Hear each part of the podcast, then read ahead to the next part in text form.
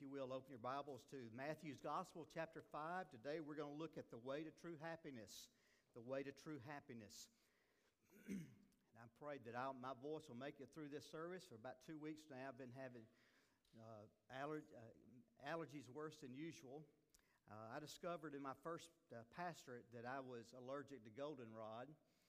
I came in to preach one Sunday, and I was standing at the pulpit, and uh, I noticed I began to kind of start sneezy and get all choked up. And I noticed people in congregation were, and right in front of me was a nice arrangement of goldenrods that someone had brought to decorate the Lord's Supper table that day. And uh, then that's when I realized I don't tolerate that very well.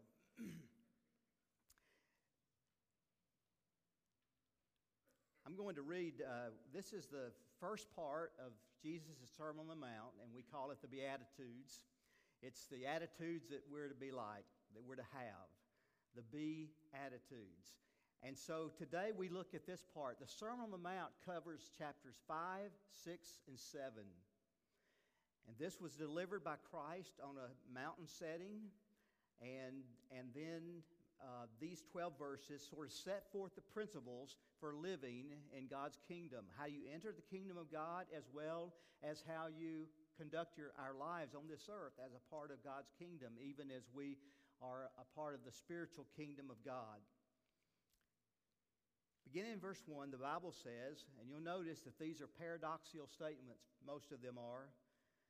Um, they seem to contradict, like happy the humble.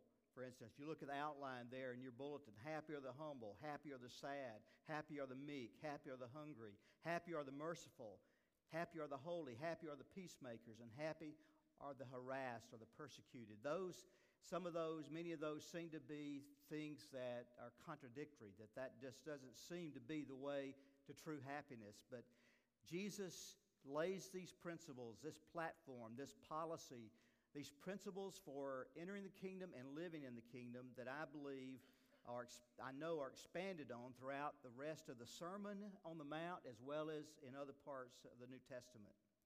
Verse 1 says, When Jesus saw the crowds, he went up on the mountain, and after he sat down, his disciples came to him. He opened his mouth and began to teach them, saying, Blessed are the poor in spirit, for theirs is the kingdom of heaven. Blessed are those who mourn, for they shall be comforted. Blessed are the gentle, for they shall inherit the earth. Blessed are those who hunger and thirst for righteousness, for they shall be satisfied. Blessed are the merciful, for they shall receive mercy. Blessed are the pure in heart, for they shall see God. Blessed are the peacemakers, for they shall be called sons of God. Blessed are those who have been persecuted for the sake of righteousness, for theirs is the kingdom of heaven. Blessed are you when people insult you and persecute you and falsely say all kinds of evil against you because of me. Rejoice and be glad, for your reward in heaven is great. For in the same way they persecuted the prophets who were before you. Let's pray. Our Father, we thank you today for your word. And as we look at this part of the sermon given by our Lord, we pray, God, that you would help us to understand fully what is meant in these short statements that Jesus makes. These statements that are full of truth. And we know from comparing other parts of Scripture, we have a fuller meaning of what these words mean. Lord, we can put ourselves in the place of the hearers in Jesus' day as they were hearing teaching like they'd never heard before. And they all knew that it had to, this man did not teach like other teachers they had of that day. That his, the truth that he taught went deep.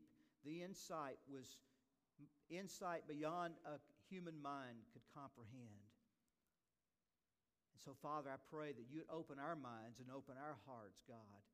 And I pray if there's anyone here today that's not a part of your kingdom, they've never submitted their lives to your rule and your reign, and that today would be a turning point in their lives, a day of transformation, a day of new birth. And Lord, for those of us who are part of your spiritual kingdom, I pray, God, that we would be reminded of how you desire for us to live. Lord, that we would be diligent to live in a way that would show that we are citizens of your kingdom. Lord, that we are your children. We are, we are to reflect you, God, in our life. And I pray this today in the precious name of Jesus Christ, our Lord. Amen. So we see Jesus given his platform, his policy, his principles, his, the practice for those who belong in the kingdom of God. And by the way, the way you get into the kingdom of God is through the new birth. The way you become a part of God's family, the way you become a part of the kingdom of God. God is ruling, and one day His rule is going to come in a literal way to this earth. And the prophecy from the Old Testament that says that He will, he will reign from the throne of David forever and ever, He will rule over this earth, and He is going to have a millennial kingdom where we, the church, will come back with him and we will rule and reign with Christ for a thousand years on the earth as a part of culmination of all the things that God is going to bring together. And so, to be a part of God's family, to be a part of God's kingdom, you have to have a heart change. You have to have a new birth. You have to have a birth from above. We can't pull ourselves up from our own bootstraps. We need a change that only Christ can bring, a transformation of the inner man. Because the outward change in our lives has to start on the inside. And God places, when we repent of being a sinner for failing to glorify God, and we invite Christ to come into our life, who is the Messiah, He is the Christ, He is the Son of the living God, He is the God man who, who, who came from heaven. His source was heaven. His beginning was in heaven. Actually, he had no beginning or end. He's eternal, but he existed as God in heaven from eternity past. And he came to this earth. He humbled himself and became a human being. He became, he came to rescue sinners. He came to pay a ransom for our sin. He came to seek and to save those who are lost, separated from him in the darkness of our sin that we've inherited from Adam. When Adam and Eve sinned, that sin was passed on to every person, and no one was bypassed. Every one of us in this room come into this world with a sin nature. We are born sinners. We, there's a bent in our hearts towards sin. And only Christ can come in and change the human heart, cleanse us from our sin, put new desires in our heart, and give us a new purpose, new meaning to life. If you're here today, you've never publicly acknowledged Jesus Christ as your Lord and Savior, today is the day. The day is today. When we give our invitation at the end of the service, I want to invite you to come and stand with me and say, Pastor, I, I give my life to Jesus Christ. I receive Him. I know I need cleansing from my sin. I receive Him and I believe on Him and I receive Him as my Savior and my Lord. When Jesus went up on the mountain, it says he saw the crowds. He saw the crowds. Jesus always saw the crowds. He saw people that were like sheep without a shepherd. He wept over Jerusalem when he saw the spiritual needs of that people. Jesus was moved with compassion when he saw the multitudes. And I want you to know Jesus sees every one of us here in this place today. He has compassion for us, He loves us and He desires for us to have a relationship with Him and to walk in that relationship, live in that relationship, and let it be affect our lives the way we live. So he saw the crowds, and he went up on the mountain where the crowds were. And then it says that after he sat down, his disciples came to him. So the, the, the crowds were there. He's speaking to the multitudes, but his disciples came and sat down close to where Jesus was as he spoke to these this large number of people. And he opened his mouth, the Bible says in verse 2, and he began to teach them. And here's what he said. And as we look at these principles, as we look at these conditions for entering the kingdom, as we look at these, uh, at, at, this teaching about how we can have true happiness, true, true blessedness in our lives, and that's what that word happy means.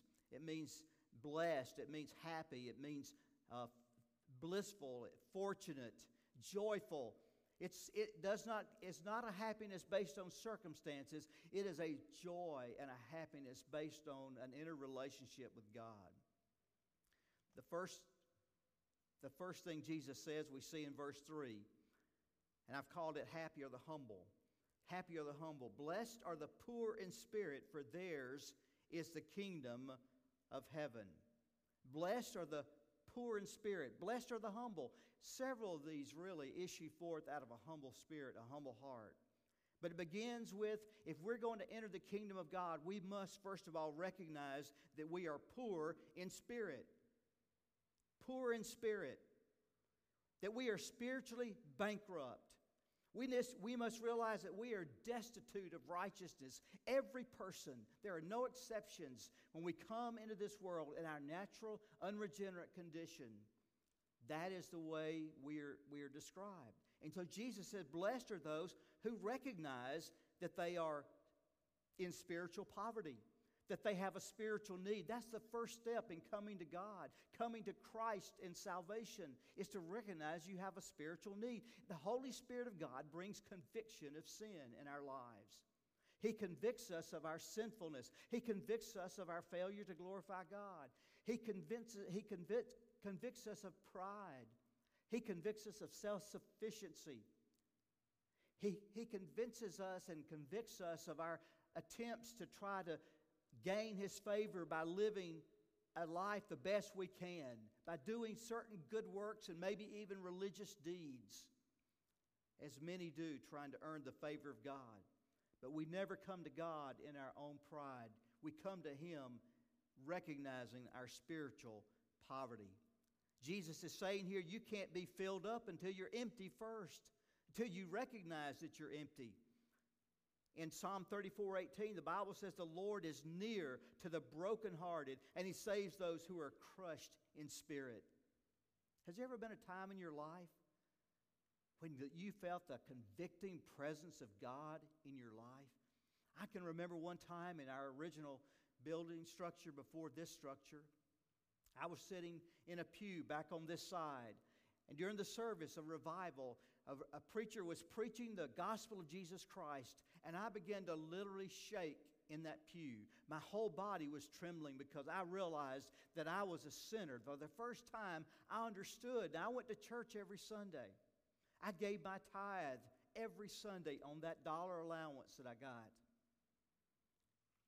And I was in Sunday school. I had a 10 year record that I never missed a Sunday in Sunday school. All those things didn't mean a thing apart from a true relationship with Christ. And so I was just trembling there. Now, I didn't go forward in the invitation that night, but when I got home, I told my parents that I knew that I needed Christ in my life. I needed to become a Christian. So my father took me through the plan of salvation, the Roman road, and through the various scriptures in Romans and show me that all of sin and the wages of sin is death and that Christ died for my sins and, and uh, I could either have the free gift of God or I would I would have to take the punishment for our sins, my sins. I could either have the wages of sin or the free gift of God. And I didn't want the wages of sin. I didn't want the payment and the penalty for sin. I wanted the free gift of God, which was offered in Jesus Christ, who died. He demonstrated his love for us, and that while we were yet sinners, Christ died for us. Christ died for us. He died for you. He died for all who will believe upon him. But we have to first recognize our spiritual poverty. In Psalm 51, the Bible says that the sacrifices of God are a broken spirit. A broken spirit. And a, a broken and contrite heart, oh God, you will not despise. That means God will not turn that down. He'll turn down our offerings, He'll turn down our songs of worship, He'll turn down other acts of religious expression if it's not coming from our hearts, not coming out of a heart that has recognized our poverty of spirit, who has not turned to Christ and believed on Him. In James 4:10, the Bible says, "Humble yourselves in the presence of the Lord, and He will exalt you." So humility is a first step in, the, in coming to be a part of God's kingdom and having a relationship with Christ. The proud sinner tries to add Christ to his own pleasures, his own covetousness, his own immorality, his own pride, But the one who is poor in spirit is so desperate that he will give up anything to come to Jesus Christ.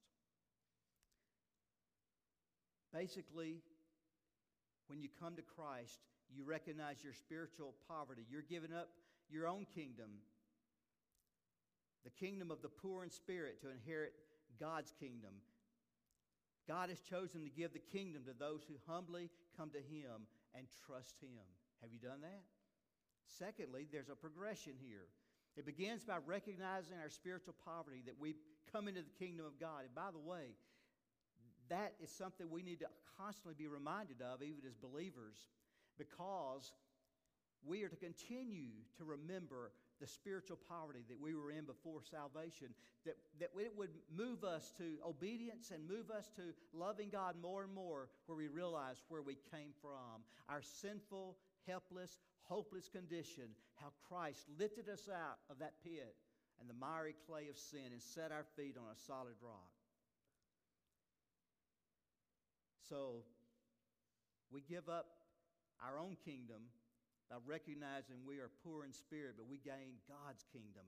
And then, it, and then once we recognize our spiritual poverty, there's a second step that we see in this passage, and it's found in verse 4.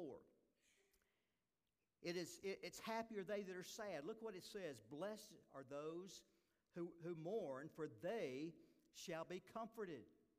Blessed are those who mourn, for they shall be comforted. It's talking about mourning over sin. So when we recognize our spiritual poverty, our de- that we're destitute of righteousness, the logical progression is that we mourn and grieve over sin, that we have godly sorrow over sin. You know, in 2 Corinthians chapter 7, I believe it is, there's a verse of scripture that compares godly sorrow to worldly sorrow. Godly sorrow results in repentance. Worldly sorrow is just sorry that we got caught, or sorry of the pain that our sin causes us, the consequences that come to us. But godly sorrow leads to repentance. That's why it's not enough just to say, God, forgive me of all my sin with no intent to change, with no intent to go a different direction. So we recognize our spiritual poverty and we come to God mourning over our sin. That's why he says, Happy are the sad, because those who mourn over sin are the ones who are forgiven of their sin. God forgives us. I'm talking about a deep grief for sin, over our sin, in fact, and our sinfulness. In fact, the word that's translated there, mourn, is a word that's used to talk about a deep, deep sorrow, such as when someone loses a loved one that's very close to them, a, a spouse or a child, or someone that is very close related to them, closely related. That's the kind of mourning. It's a deep sorrow. It's a repentant sorrow. And we come to Christ in our as no, with nothing to present to God of good in our own. All of our good deeds, the Bible says, all of our self righteousness is like filthy rags in the eyes of God. So we come to Him not saying, Well, I'm not too bad of a person. I've witnessed to people and say, Well, I'm, I'm, not, I'm not a bad person. And I know their life. And I know their life's pretty bad. But they, they try to defend themselves. But the Bible says we need a godly sorrow that leads to repentance. And, and we think about David in the Old Testament who mourned over his sin. He confessed it and he was cleansed. The happiness comes not from the sorrow, it's not from the mourning that this happiness comes. It's, it's from God's response to our sorrow. If you try to bottle up your sin, it will ruin your life. But if you confess your sin to God, you will sense the freedom and joy of forgiveness. In James chapter 4, verses 8 through 10, hear what the Word of God says. James 4, verses 8 through 10. Verse 7 says, Submit therefore to God, resist the devil, and he'll flee from you. But verse 8 says, Draw near to God, and he will draw near to you. Cleanse your hands, you sinners, and purify your hearts, you double minded. You know what a double minded person is? He thinks one way when he's at church, and he thinks another way when he's away from church. He acts one way when he's at church, he acts a different way when he's not at church.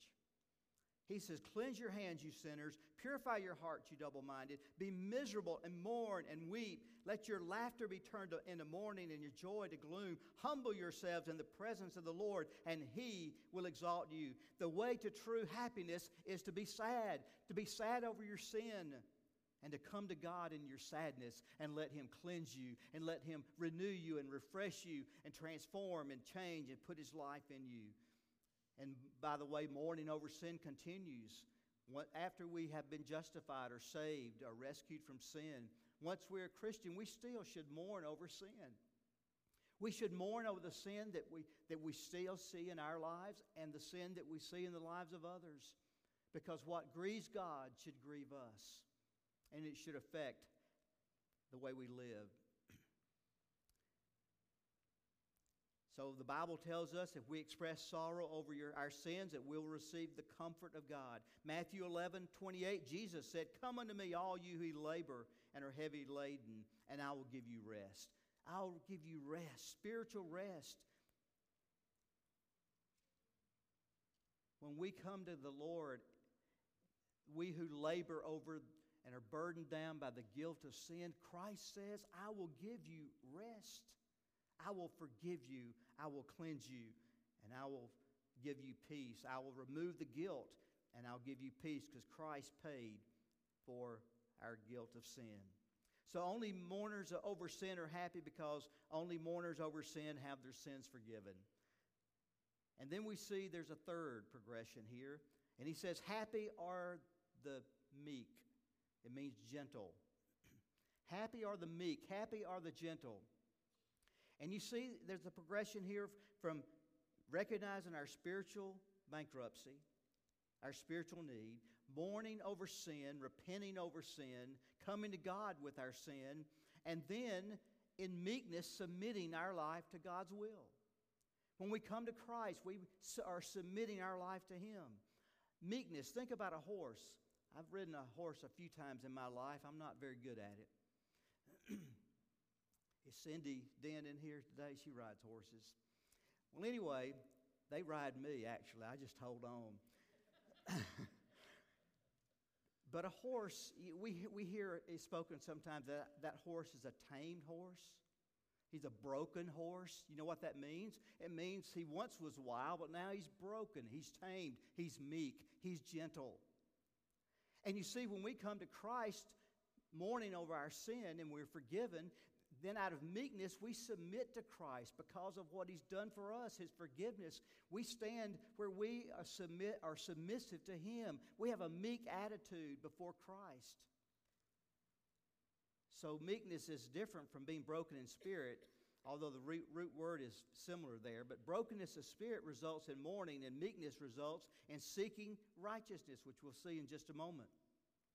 So, a meek person becomes responsive to God we start listening to God. We start putting ourselves at, at His disposal. We, we, we stand before Him. Lord, I'm, I'm, op- I'm open and, and available for your will, your purpose in my life. There's a meekness, there's a gentleness, and also the way we treat other people. A meek person is one who does not assert himself over others for personal gain. It's a person that treats others with kindness and gentleness. And so, in our Christian living, meekness ought to be a characteristic of, a, of the believer, every child of God. I think of meekness and humility, and I think about the story of Corrie ten Boom. You may have read her book called The Hiding Place. There was a movie about her life back in the 70s, I believe it was. She was from Germany. She was a believer in Christ, she and her sister.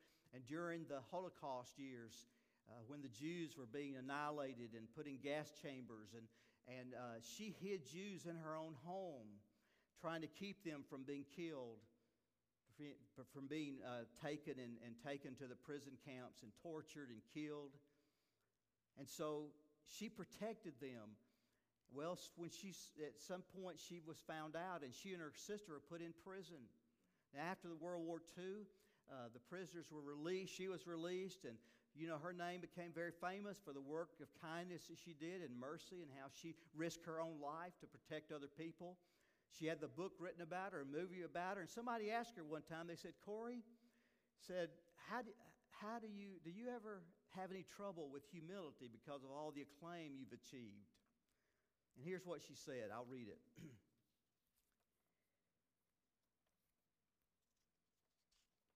I think I'll read it. Yeah. Okay, so they asked her this, and here's what she said.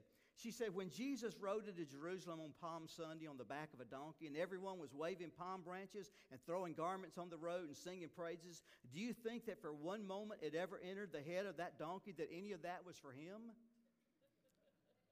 And then she said, If I can be the donkey on which Jesus Christ rides in his glory, I give him all the praise and all the honor.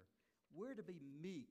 We're to be a people of meekness, a people who are gentle, a people who are willing to take the lowest position and let Christ be exalted, not to take a claim for ourselves and not to receive the praise for ourselves, but to praise for the Lord and give Him all the glory.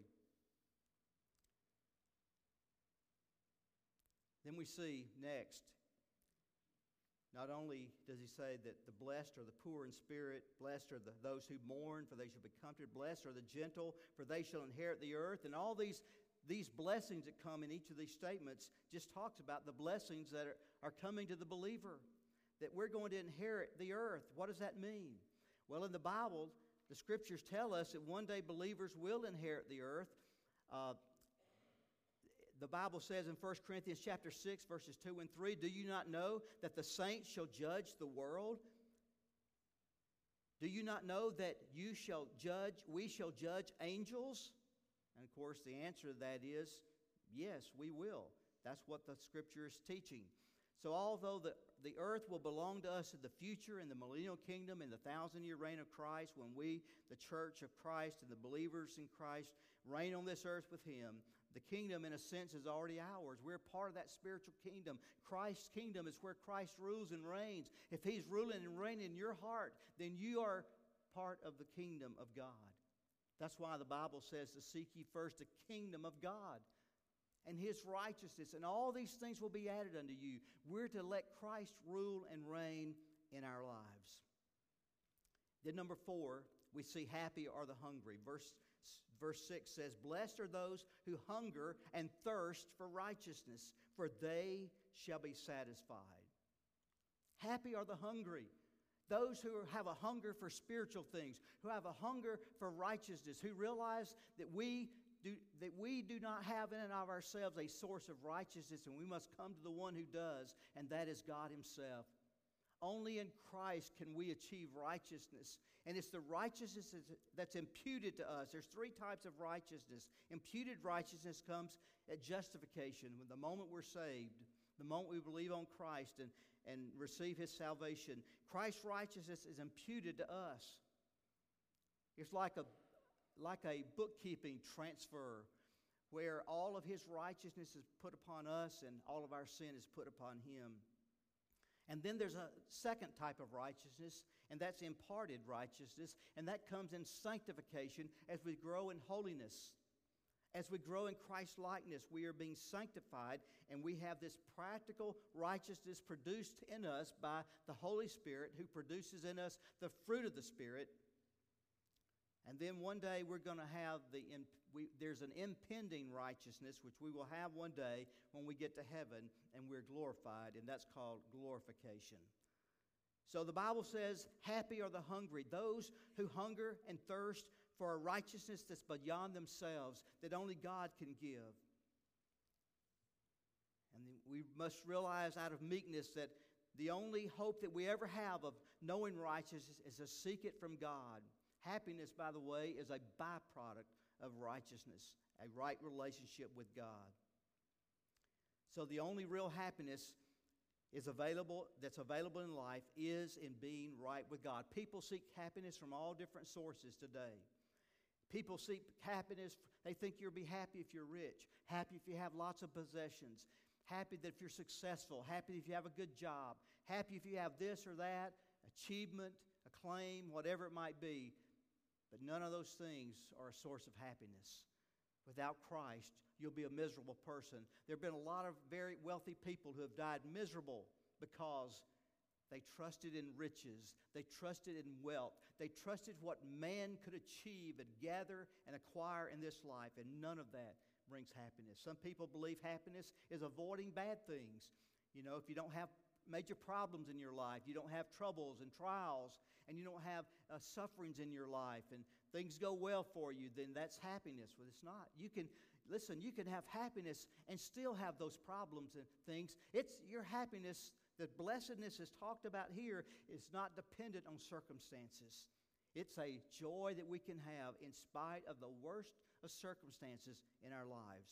So he says, Blessed or happy are the hungry, those who have a hunger for God's word, who have a hunger for the righteousness that only Christ can produce in us. And we hunger and thirst after that. We have a love for spiritual things. We have a love for the Lord and a love for His word and a love for His church.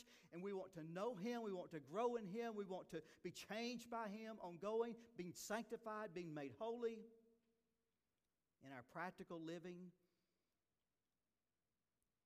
now, there's a paradox here. Notice that it says, Blessed are those who hunger and thirst for righteousness, for they shall be satisfied.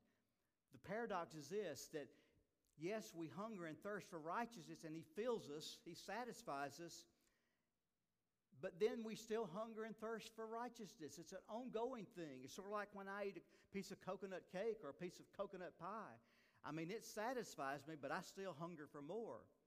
I still have a desire for more. And in the Christian life, God does satisfy us as we hunger and thirst for righteousness. But that hunger and thirst, though it's we are being satisfied, there's always a hungering for more, more of that which satisfies, just like in the good foods that we enjoy, as an example. I ask you today, do you have an appetite for spiritual things? Do you hunger and thirst for God to produce His righteousness in your life? Do you want Him to continue to change you as a believer and make you more like Christ? Do you want the fruit of the Spirit produced in your life? You need to hunger and thirst after righteousness. And then, number five, happy are the merciful. We see this in verse 7. Blessed are the merciful, for they shall receive mercy. Blessed are those who, who are merciful, because those who are merciful are those who have obtained mercy from God, and we're merciful toward others because we are thankful for what God's done for us. We want others to be blessed with mercy because we've been blessed with God's mercy. So, as citizens of the kingdom of God, we need to be merciful toward other people. The Bible is implying here that if we don't show mercy to others, God will not show mercy to us. And I think the, the underlying teaching there is if you truly receive the mercy of God, you will show mercy to others because God's life is placed in you and what God is a God of mercy and he, he reproduces His life in us and we become people of mercy. Blessed are the merciful, for they shall receive mercy. And then next we see in verse 8, blessed are the pure in heart, or happy are the holy. That verse says, Blessed are the pure in heart, for they shall see God. Only the pure in heart are going to see God in His kingdom. Not those whose religion is external, but those whose religion and faith is internal, and then it is then it's worked itself and manifests itself, itself outward, outwardly. That's why the Scripture says, "Let your salvation work work out of you." Be worked out of you. Work out your own salvation, it's what it says in some translations, but it's saying, let the salvation in you work itself outwardly, show itself outwardly. But it begins with a pure heart, and only Christ can give you a pure heart. Only He can cleanse you from your sin and give you His imputed purity. And only He can help you live a life of purity as you set your mind on the things above and not on the things of the world as you seek that righteousness that we talked about in, in the previous point, as you seek that, God will, He purifies our hearts. We can't purify our own hearts, only Christ can. In Proverbs 29, verse 20, verse 9, the Bible says, Who can say, I have made my heart clean? I am pure from my sin. Nobody can make their heart clean. And he says, No one can do that. Jeremiah 13 23 says, Can the Ethiopian change his skin, the color of his skin? or the leper his spots. No, that's the way God made them. They can't change that. None of us can change. We can't change that. And neither can we purify our own hearts. It's only our hearts are purified by faith in Christ. We need to accept the provision of Jesus Christ on the cross that gives us positional purity. And then for practical purity, we need to let the word saturate our minds and sink deep into our hearts. And we need to walk in fellowship with God, walk in the Spirit day by day. And then next, we see, happy are the peacemakers, verse 9. Blessed are the peacemakers, for they shall be called the sons of God. By the way, in verse 8, where it says they shall see God, one day we're going to see God face to face in heaven. And then the peacemakers, blessed are the peacemakers, for they shall be called sons of God. Listen, God was, the, was a peacemaker. He, he made it possible for us to have peace made with Him. He has made it possible for the peace to be between people that have all different cultural backgrounds and religious backgrounds and social backgrounds. God has broken down the, the walls there. And so we need peace with God and we need peace with our fellow man. We need peace with our fellow believers in Christ. We need to be peacemakers. In church, I encourage all of us to be peacemakers. Peacemakers where we are not a part of any division or any, anything that will break down the unity of the Spirit of God in His church. But we are the children of God. God has made peace with us, and we are to make peace with others. We need the peace, uh, the peace that comes from a relationship with God, and we need to help others also. Someone said it this way those who promote God, the peacemakers are those who promote God's messianic peace.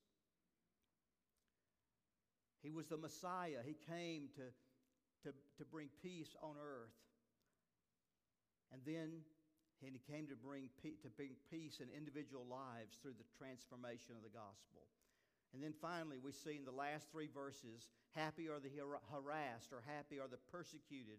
Look at those verses. Verse 10 Blessed are those who have been per- persecuted for the sake of righteousness, for theirs is the kingdom of heaven. Blessed are you when people insult you and persecute you and falsely say all manner of evil, all kinds of evil against you because of me. Because rejoice and be glad, for your reward in heaven is great. For in the same way they persecuted the prophets who were before you. You see, those who hunger and thirst after righteousness must be willing to be persecuted for the righteousness that, that comes to us that we live out. We have to be willing to, to stand for righteousness even when it's not popular. Got a little wasp right here in front of me. I think I'll stand over here. It's a yellow wasp. but, but you know, that we must be willing to be persecuted. When people say all manner of evil against us, or they call us intolerant because we say there's only one way to salvation, one way to heaven, one way to be right with God, and it's through Jesus Christ, there are those who say you're being intolerant. When, they, when we stand up for what's right and wrong based on what the Scripture says, when we say a certain thing is wrong, people will say, Well, you're intolerant. You Christians are intolerant. And sometimes there's persecution. I think I told you in a, previous sermon about the Chick fil A. Uh, the boosters for a high school football team wanted to sell the Chick fil A sandwiches. And, and they wouldn't let them sell them because of their stand on homosexuality. They didn't just come out and make some grand statement one day, oh, we're against homosexuality and blah, blah, blah. No, they were interviewed by Baptist Press. And because that was a hot issue, they just asked them, what is, what is your belief about it? They just said, We believe what the Bible says. And they made a statement of what they believe. And now you can't sell their chicken sandwiches at a high school football game. And as I said the, previously when I told this, they were donating the sandwiches so that the boosters made 100% profit because they are community minded, they are, they are based on Christian principles, they give back to the community, but they're persecuted. Persecuted because of righteousness. And when you live for Jesus Christ, you're going to be persecuted.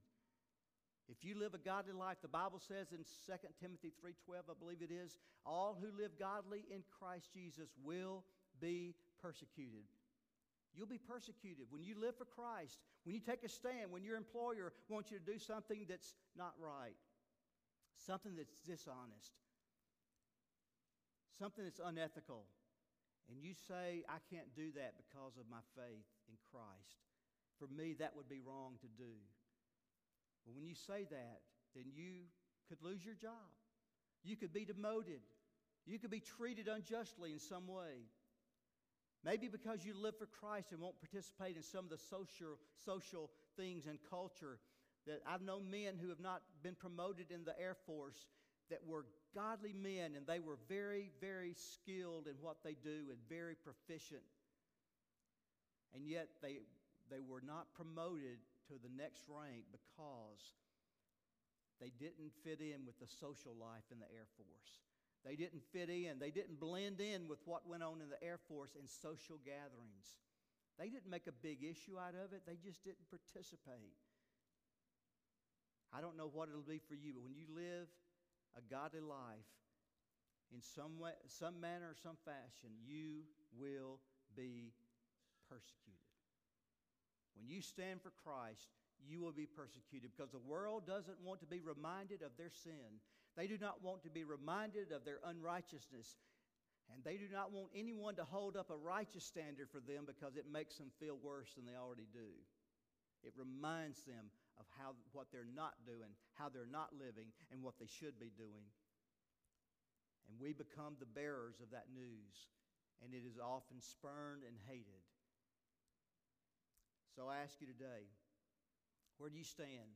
Are you in God's kingdom? Have you come in the way we've described today? And are, if you're a child of God living as a child of the kingdom, are you today ready to press on and press on from one level of glory to another and live for Christ?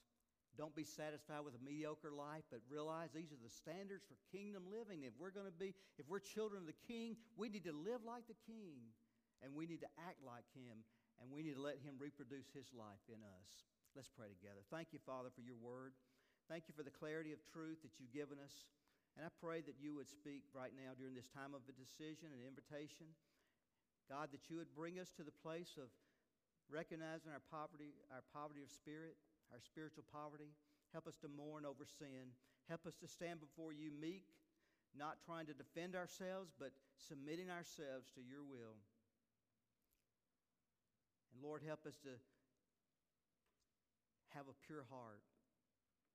Help us, oh God, to hunger and thirst after righteousness and to be people who show mercy and people who are peacemakers and people that are willing to be persecuted for righteousness' sake.